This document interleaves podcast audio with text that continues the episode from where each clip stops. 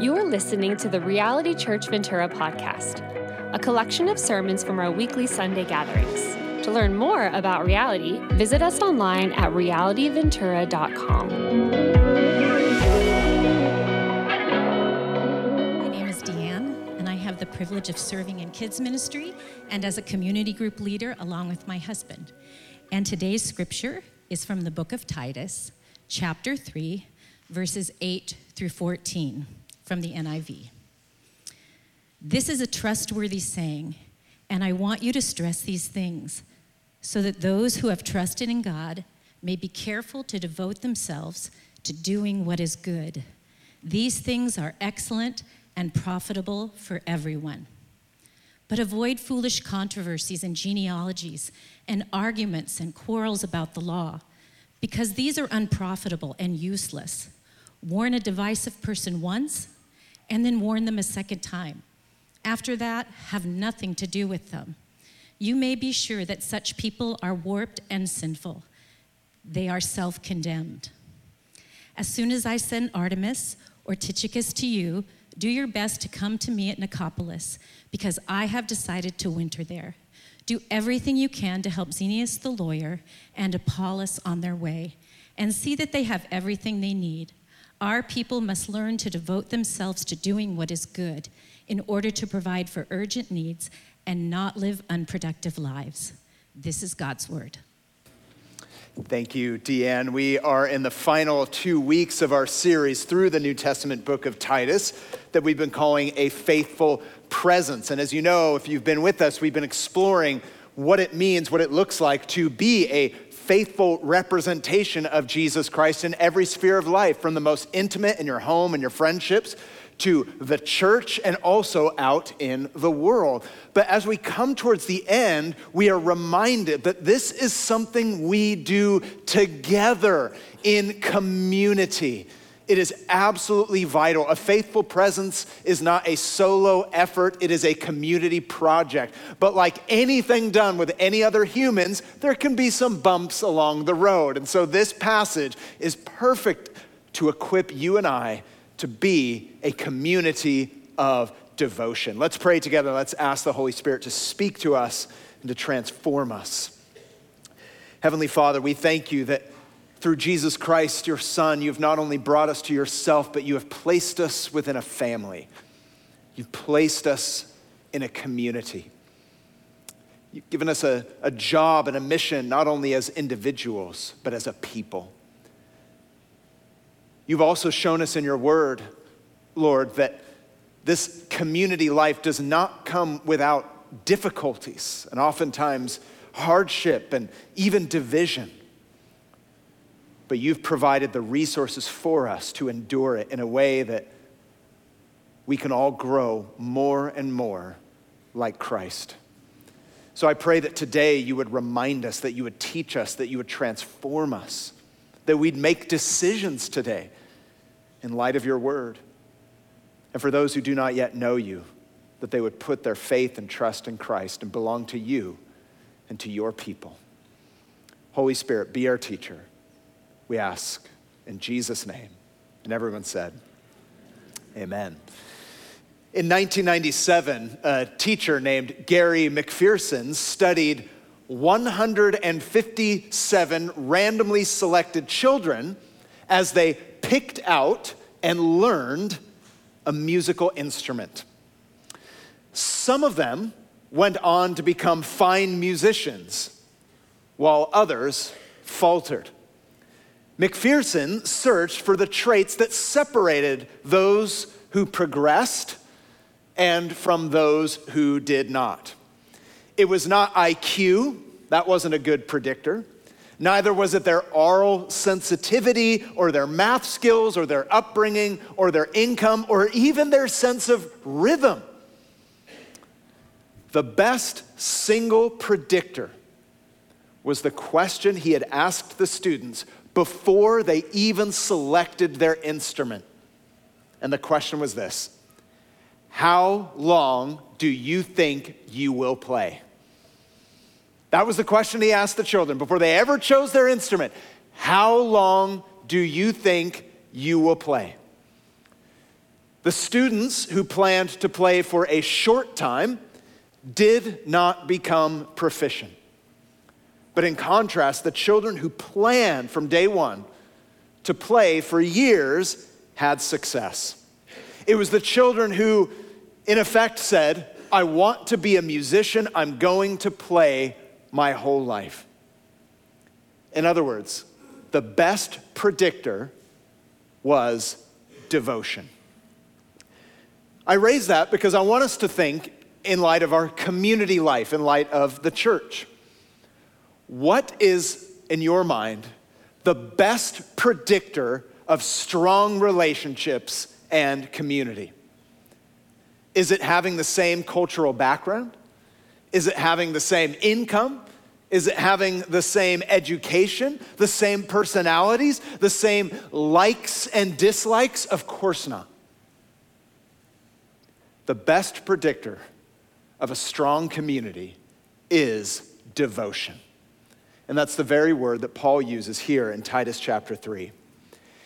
If we are going to be a faithful presence for Christ in such a time as this, amongst our friends and family, in the church, and out in the culture, it is going to require devotion. But devotion to what? That's the question I want us to be thinking about this morning. See, Paul the Apostle, the author of this letter, is writing to a first century church planter named Titus, who was leading a church in a very cosmopolitan city on the island of Crete. And we've been reading over their shoulder, as it were, for the past three months. And as we've done so, Paul's call is clear. We're called to be a faithful presence but we're to do it together as a community. Now, I don't know about you, but I've noticed in my own life and amongst my experience of the church that most people, when they think of their church involvement, they go through cycles of passion and passivity. Some of you are really excited to be involved in the church right now. You're like, oh my gosh, Reality Ventura! I signed up for eight community groups. I'm on three serving teams. You know, I go to first and second service, and I just love it. I just love being with my brothers and sisters. And then next to you is no doubt a Christian who, in response, says, Aren't you adorable? I remember the time when I was excited to be at church. I remember when I used to be enthusiastic about seeing other Christians 12 years ago. Oh, yeah. Mark my words, you'll become jaded like me in just a few years. I don't want to, I, I, just ignore all the Sunday announcements. I don't even engage. If you're anything like me, you've gone through these cycles of passion, you're all in and you're excited, to passivity. And maybe some of that passivity is due to past hurt, disappointment, unexpected challenges and hardships within the church, difficult people. And some of you might be at the point you're like, no, I'm just gonna kind of be on the fringe. I would like to suggest, if that's you, that that is a good thing because it means that you are on the verge of discovering what devotion is truly all about. And so I would like for all of us to do this. In your mind and in your heart, take an inventory right now. What determines whether you'll stay or go from the church? In your mind and in your heart, think to yourself, what will determine whether I join or whether I leave. Now, there are some very obvious fundamental reasons, like are they preaching the Bible? Are they preaching Christ? Of course. But what about the more relational things? What about the, the different things going on in the church? Take an honest inventory of what will determine whether or not you will stay or whether you will leave. I suggest this, I think it's important. A lot of people come up to me and they're like, it's a funny question. They're like, so, why should I join Reality Ventura?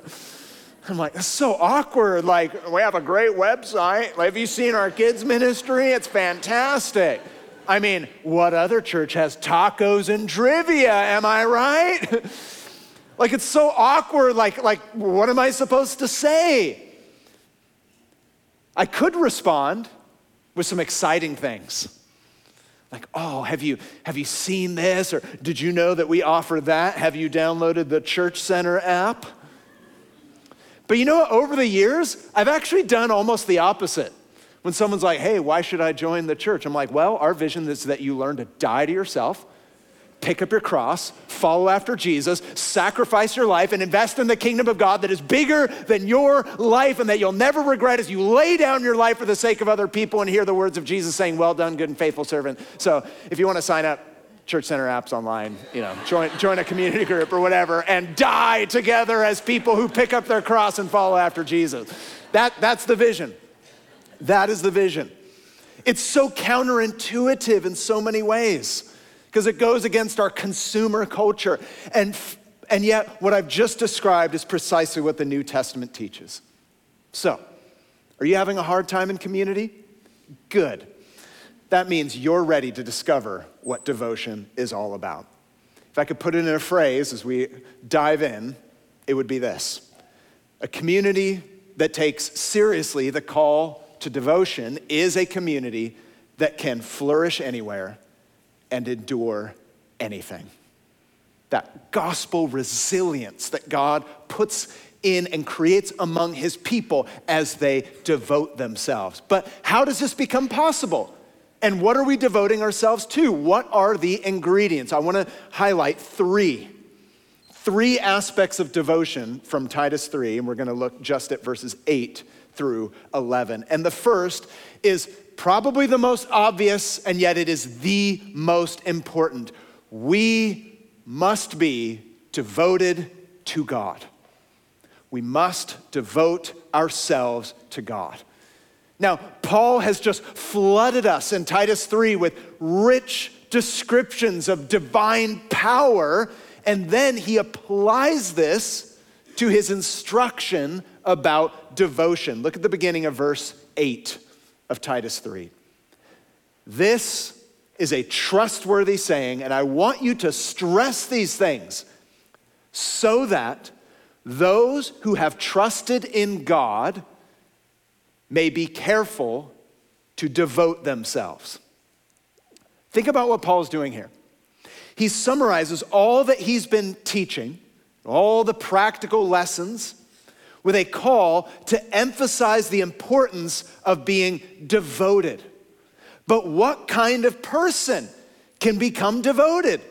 What is it going to take? What kind of personality trait do I need to have? What kind of special talent or ability do I need to have to become a devoted person? Notice he doesn't address any of your personality traits or your natural ability. He says in verse 8, those who have trusted in God. That's how you can become a devoted person to others within the church and beyond is if you have first trusted in God. And here's why. Because in order for you to change and for us to be changed in community, you need nothing less than the almighty transformative power of God. It's actually quite shocking because some of you might say, Really? I mean, the power of God, like Almighty God, like, I mean, why would I really need that if all you're asking me to do is like sign up for a community group and like serve the kids as they're begging me to do every Sunday? You know, like, why do I need the power of God? Oh, you do. Trust me, because it takes far more change than you think both within your life and within the lives of others. I can't help but to think of, of the house that my wife and I lived in in Los Angeles for years as an example. It was this old house, 100 years old, classic like LA house, and everything on the surface was great. We're like, oh my gosh, it's so cute, you know, ah, classic house. And then all of a sudden, within the first few months after purchasing the house, the back door started sticking. It's like, oh, that's weird. You know, just, yeah, just gotta kind of push it in, no problem. Old house. But it got worse. No problem, I said to myself. Just a little weather stripping issue. I can fix that easily. So I kind of, you know, navigate my way through the, the handyman universe or whatever, and I'm just changing the weather stripping and like, yeah, no problem. Okay, got it. Another month later, oh, it's sticking some more.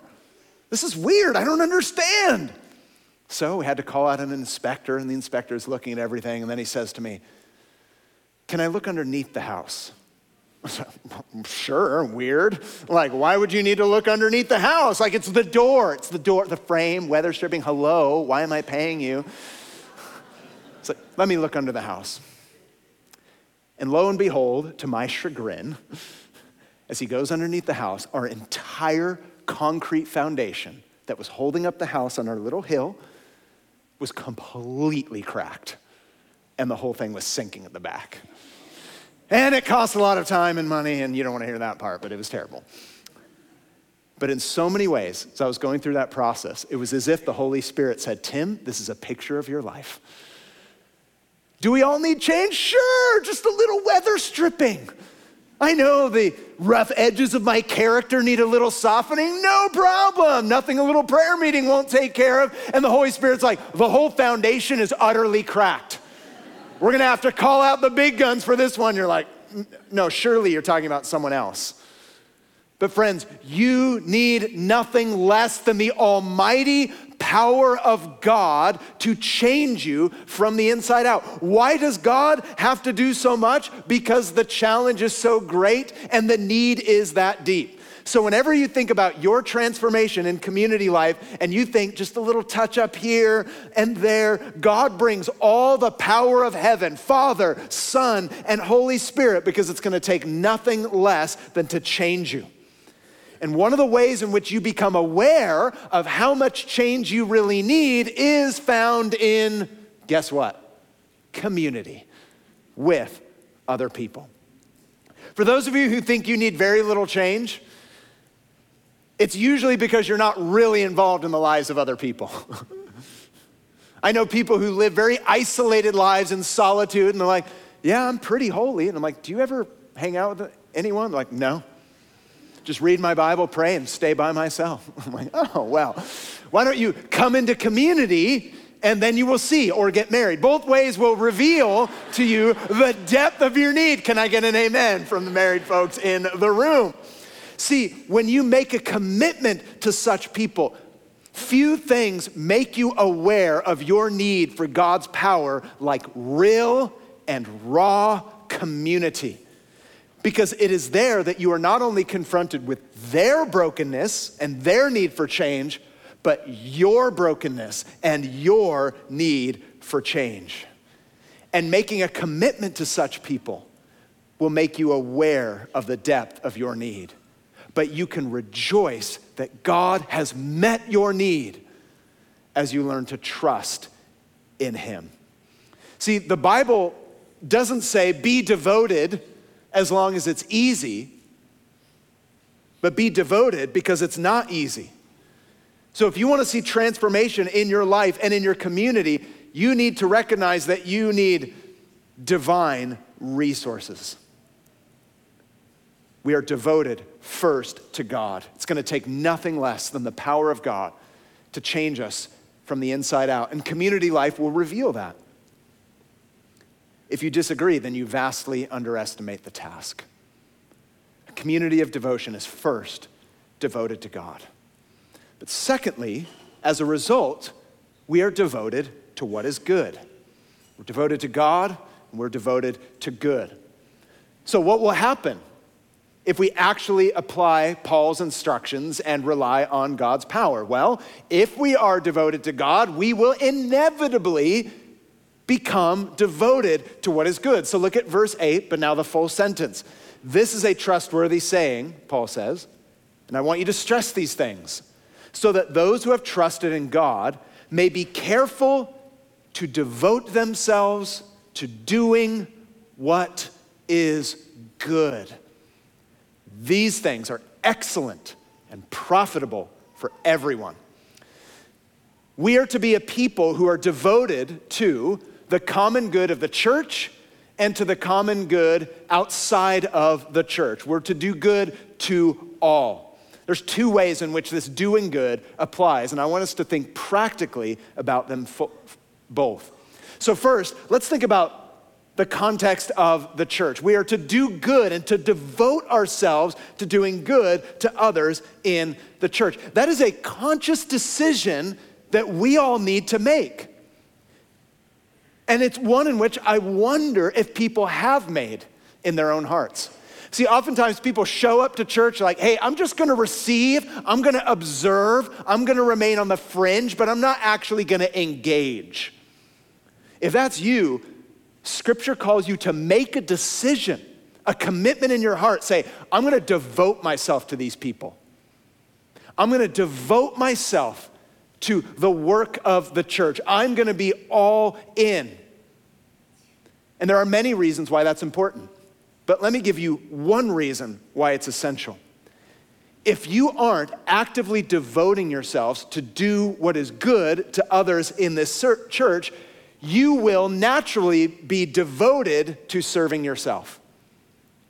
Because the default state of our heart, because we're all fallen in sin, the factory settings, if you will, is self service and self interest.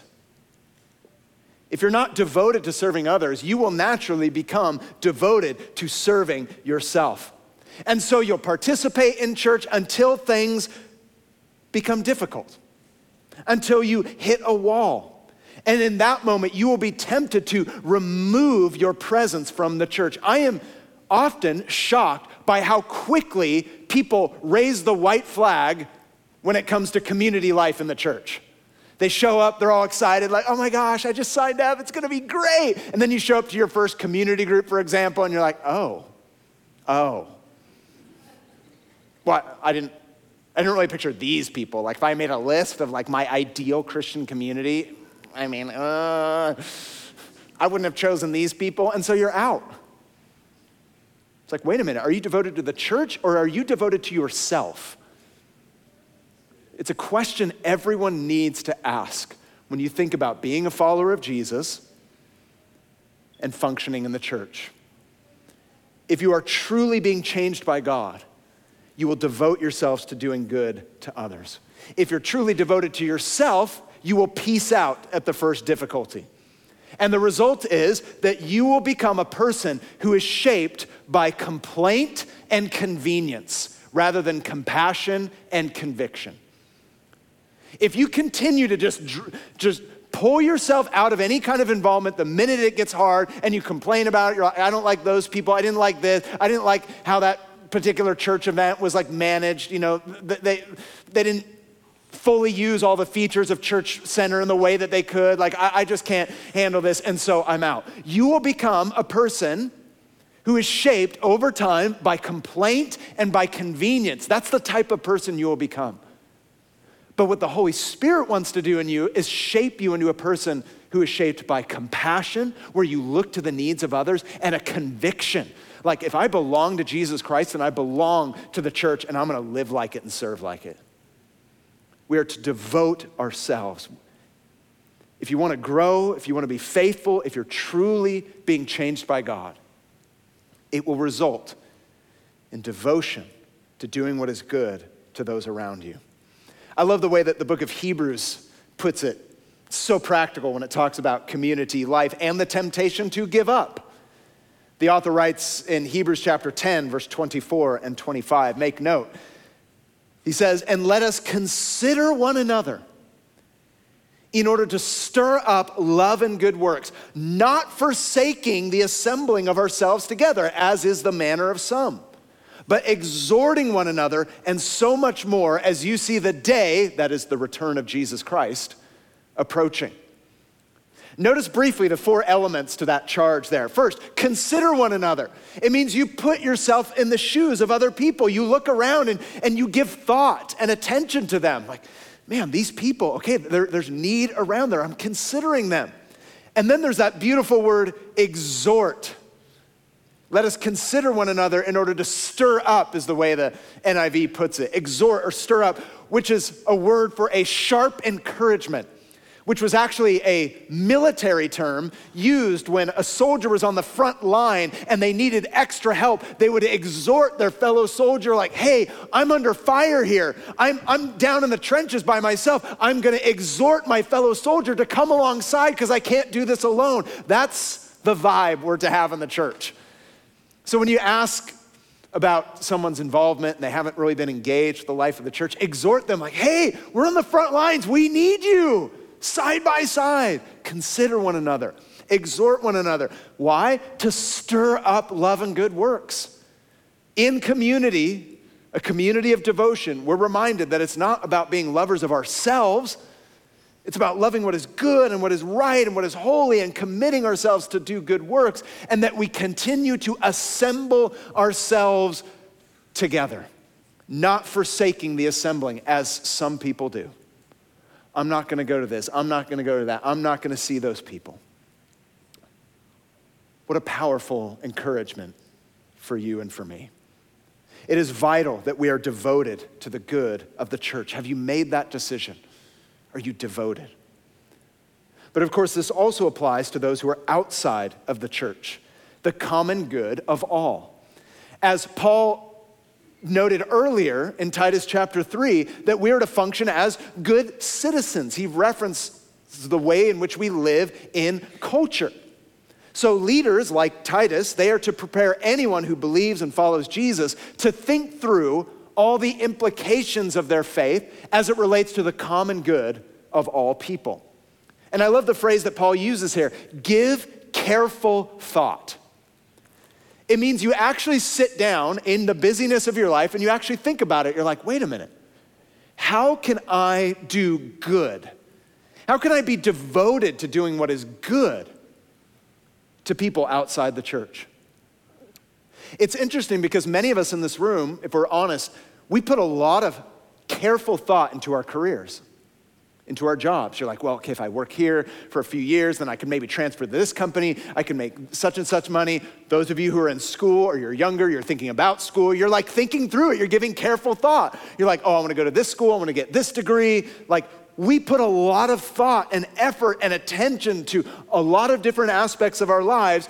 And what Paul is saying here is that you need to give that same kind of thought into the way in which you do good to other people, so much so that it radically shapes your life.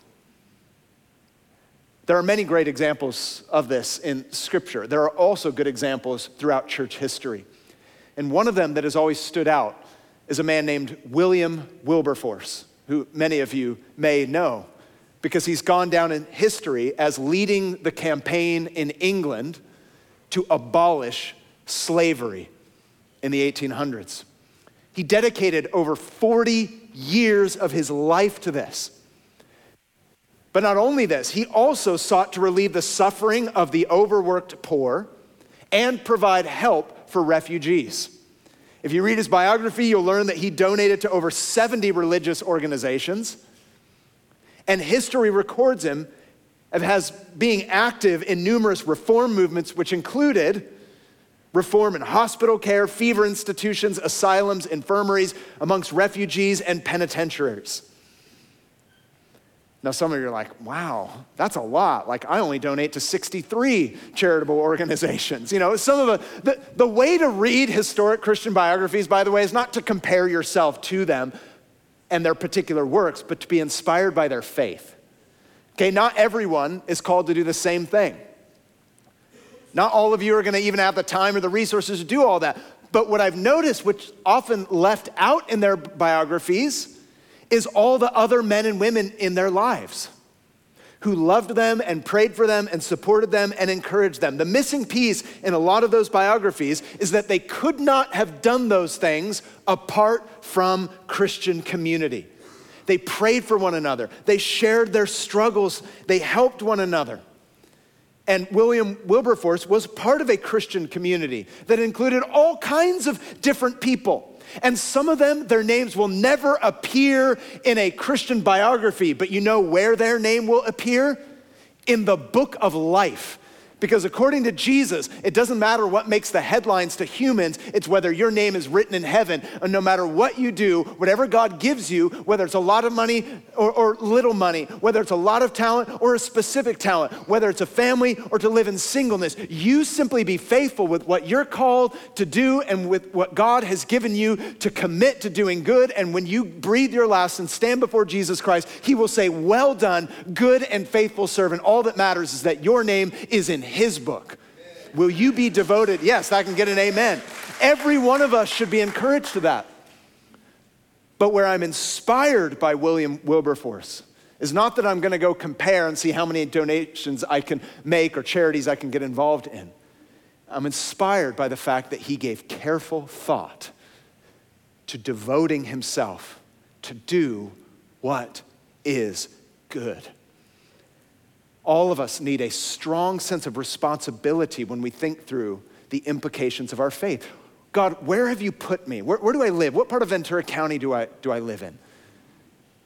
Who's around me in my place of work? Or maybe your kids go to school, maybe you're attending school, whatever it might be. Look around you. I often view even our, our church, when I think of our community groups, I see them as like gospel outposts. I look at Ventura County, I'm like, oh, we have outposts in Camarillo and we have outposts in, in East Ventura. Like, these are all strategic places where the people of God, if they devote themselves to doing what is good, they can be great and effective witnesses for God. Strategizing together, helping one another think through gospel opportunities where we live and where we work. Paul says this is excellent and profitable for all people. A beautiful display of good deeds displays our good and beautiful God. Are you devoted to this? Devoted to doing good within the church? Have you made that decision? Or are you living on the fringes? Have you made that decision to devote yourself to doing good to those outside of the church, understanding that this is what God calls me to do? And we're to do it together. We're to do it as a family. But having said that, there will always be challenges along the way. And naturally, like any family, that comes with some drama. I'm often surprised when people come to church and they experience some difficulties. And what I mean by difficulties is difficult people. And they come to me and they're like, But I thought the church was a family. And I'm like, Yeah, did you have a family? Like, I have a brother, and we beat each other up every single day. And that's only a mild exaggeration. like, here's the deal it's not always to be pretty, sometimes it's to be messy. And so, the third mark of a community of devotion is that we are devoted to the truth. Because sometimes there will be drama, sometimes there will be division.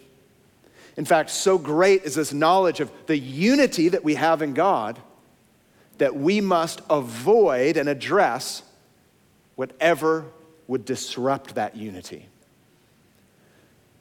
Division within the church results in people who are confused, angry, and often wounded.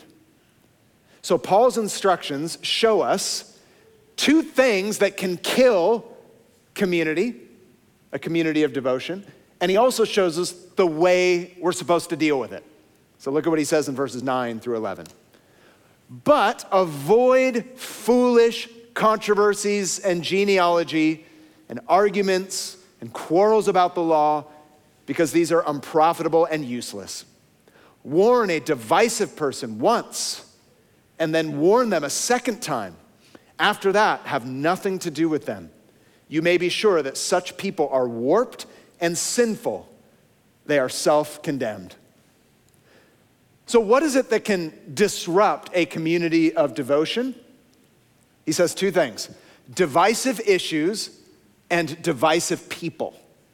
Those are two things that can kill a community of devotion. So, Paul addresses it because he doesn't want us to be surprised by it, but he also shows us what to do about it. So let's think about that.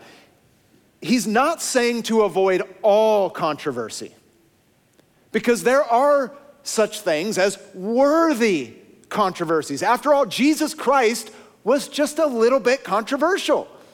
There was disagreements among the religious leaders of his, of his day. Like he claimed to be God, he was God, but they're like, no, this can't be. And Jesus fully engages in that. There are worthy controversies and debates to be had.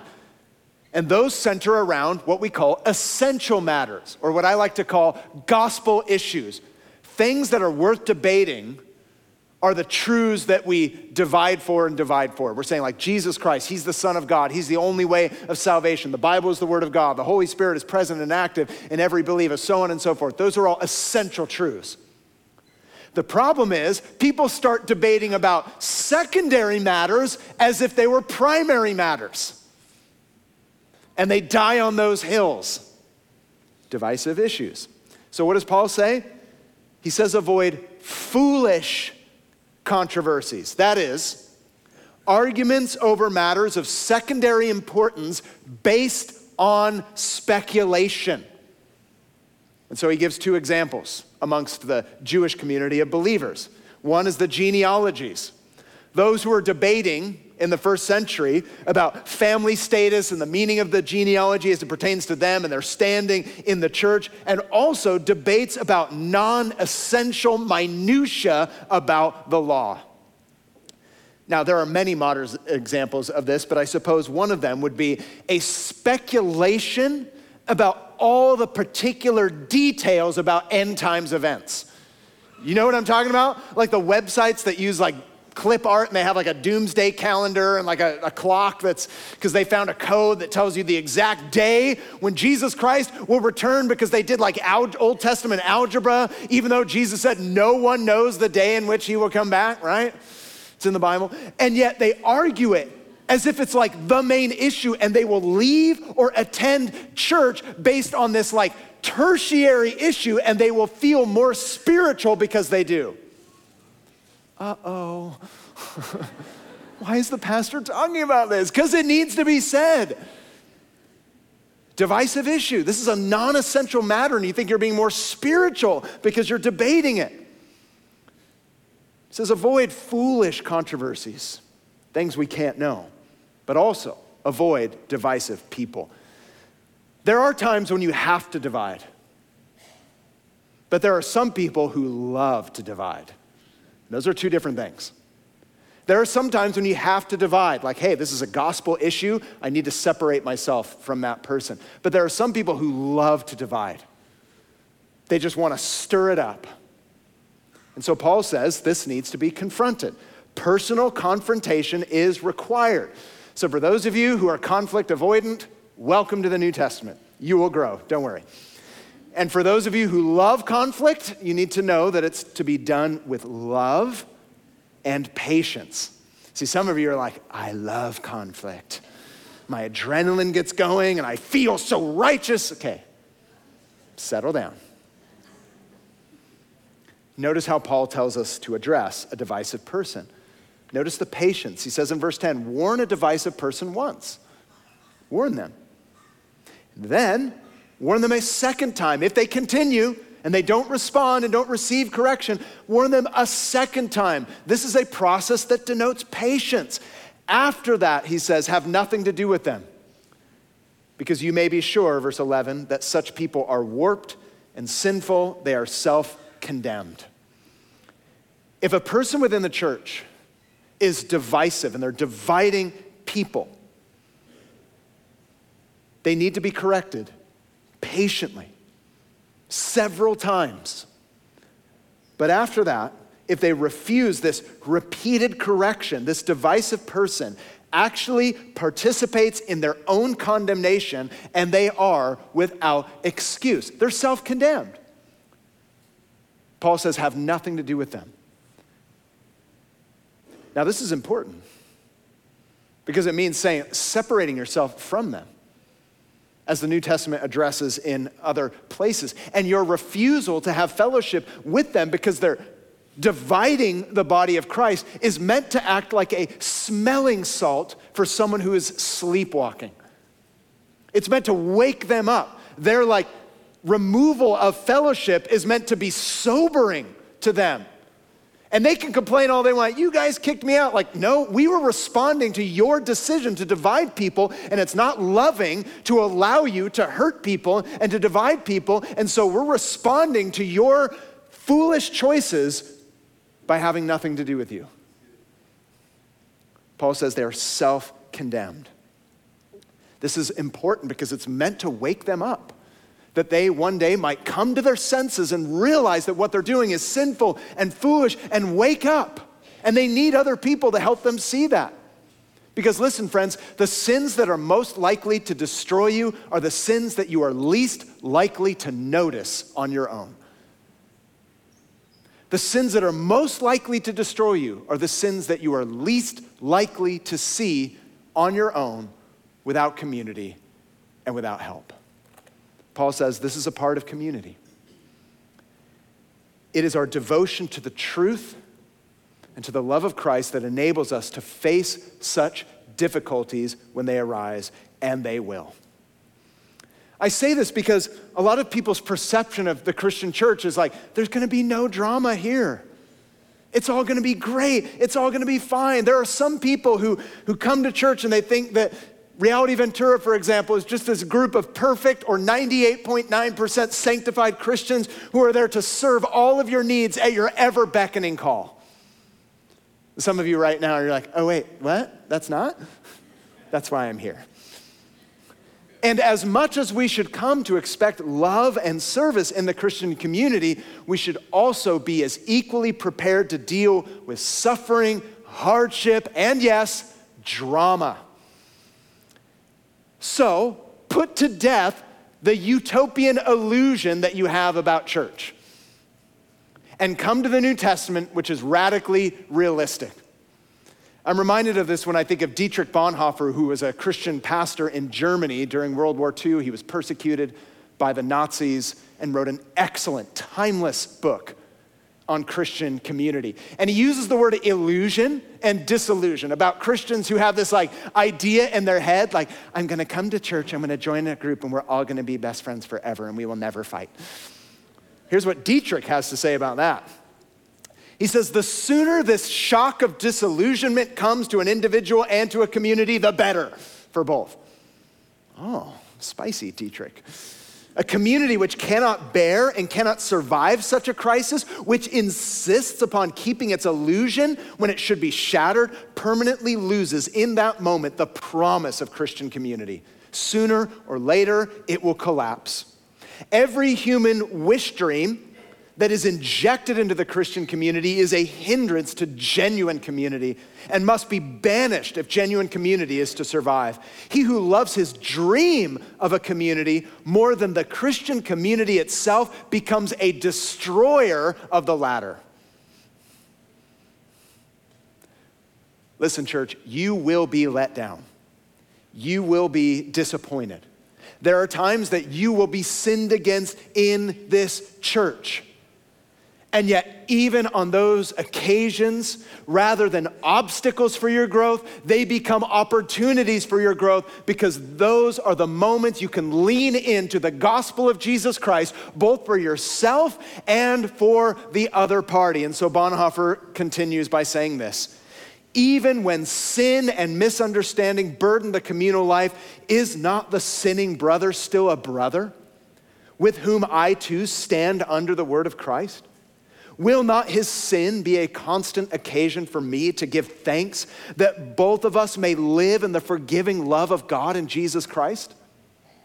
Thus, the very hour of disillusionment with my brother becomes incomparably helpful because it so thoroughly teaches me that neither of us can ever live by our own words and deeds, but only by that one word and deed which really binds us together the forgiveness of sins in Jesus Christ. Other people, when they're being divisive or problematic or dramatic or whatever it is, they may or may not choose to repent. But you have a choice as to what to do in that moment when community life becomes hard. See, Bonhoeffer believed what Scripture says that a devoted community is built on a devoted God.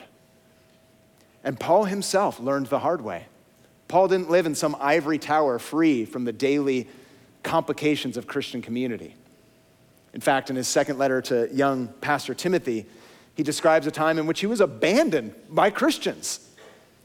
He says, At my first defense, no one came to my support, but everyone deserted me. Some of you are like, Oh, yeah, I've written that email before. I understand it. But did you include the last sentence? May it not be held against them. Oh, that's a little different. Some of us like, oh, I've been deserted, I've been abandoned. Didn't these other Christians in my community group know I was suffering? Where were they? And yet Paul says, may it not be held against them. How could Paul say this? He'd been abandoned by his own Christian brothers and sisters. So, how could he come to the place where he says, May it not be held against him? The next verse tells us why. But the Lord stood with me, he says. I'm looking at all of this through the lens of Jesus Christ. He stood with me at my side and gave me strength. See, only community built on Christ can have this kind of devotion. The only way in which we can be devoted to one another in spite of the hardships and the difficulties and all the ups and downs is if you know that Christ is radically devoted to you. And when you look to the cross, you see that he absolutely is. He was so devoted to you that he literally died for you in your place for your sins and rose again to give you new life forever. This, friends, is what binds us together. They say a community is shaped by a common experience, especially if you study communities that have gone through suffering like war or great disaster the men and women who make it through, it's like they're friends forever. Why? Because they went through a life and death experience. Well, Christians, we've all gone through that because the Bible tells us that we were all dead in our sins and trespasses, doomed to be separated from God for all eternity in hell. And yet Jesus Christ came and he saved us and we put our faith in Jesus and we are all raised to new life in Christ. So the reason we can have fellowship, the reason we can endure one another's drama and it's there, believe me, the reason we can push through and grow through it on our way to glory is because all of us have shared a bond that is deeper and stronger than blood. We've all shared a life and death experience through Jesus Christ. We were dead in sin and now we're alive in Christ. We build on that truth. We're devoted to that truth. And that's what makes us devoted to one another. So let us pray that decisions would be made today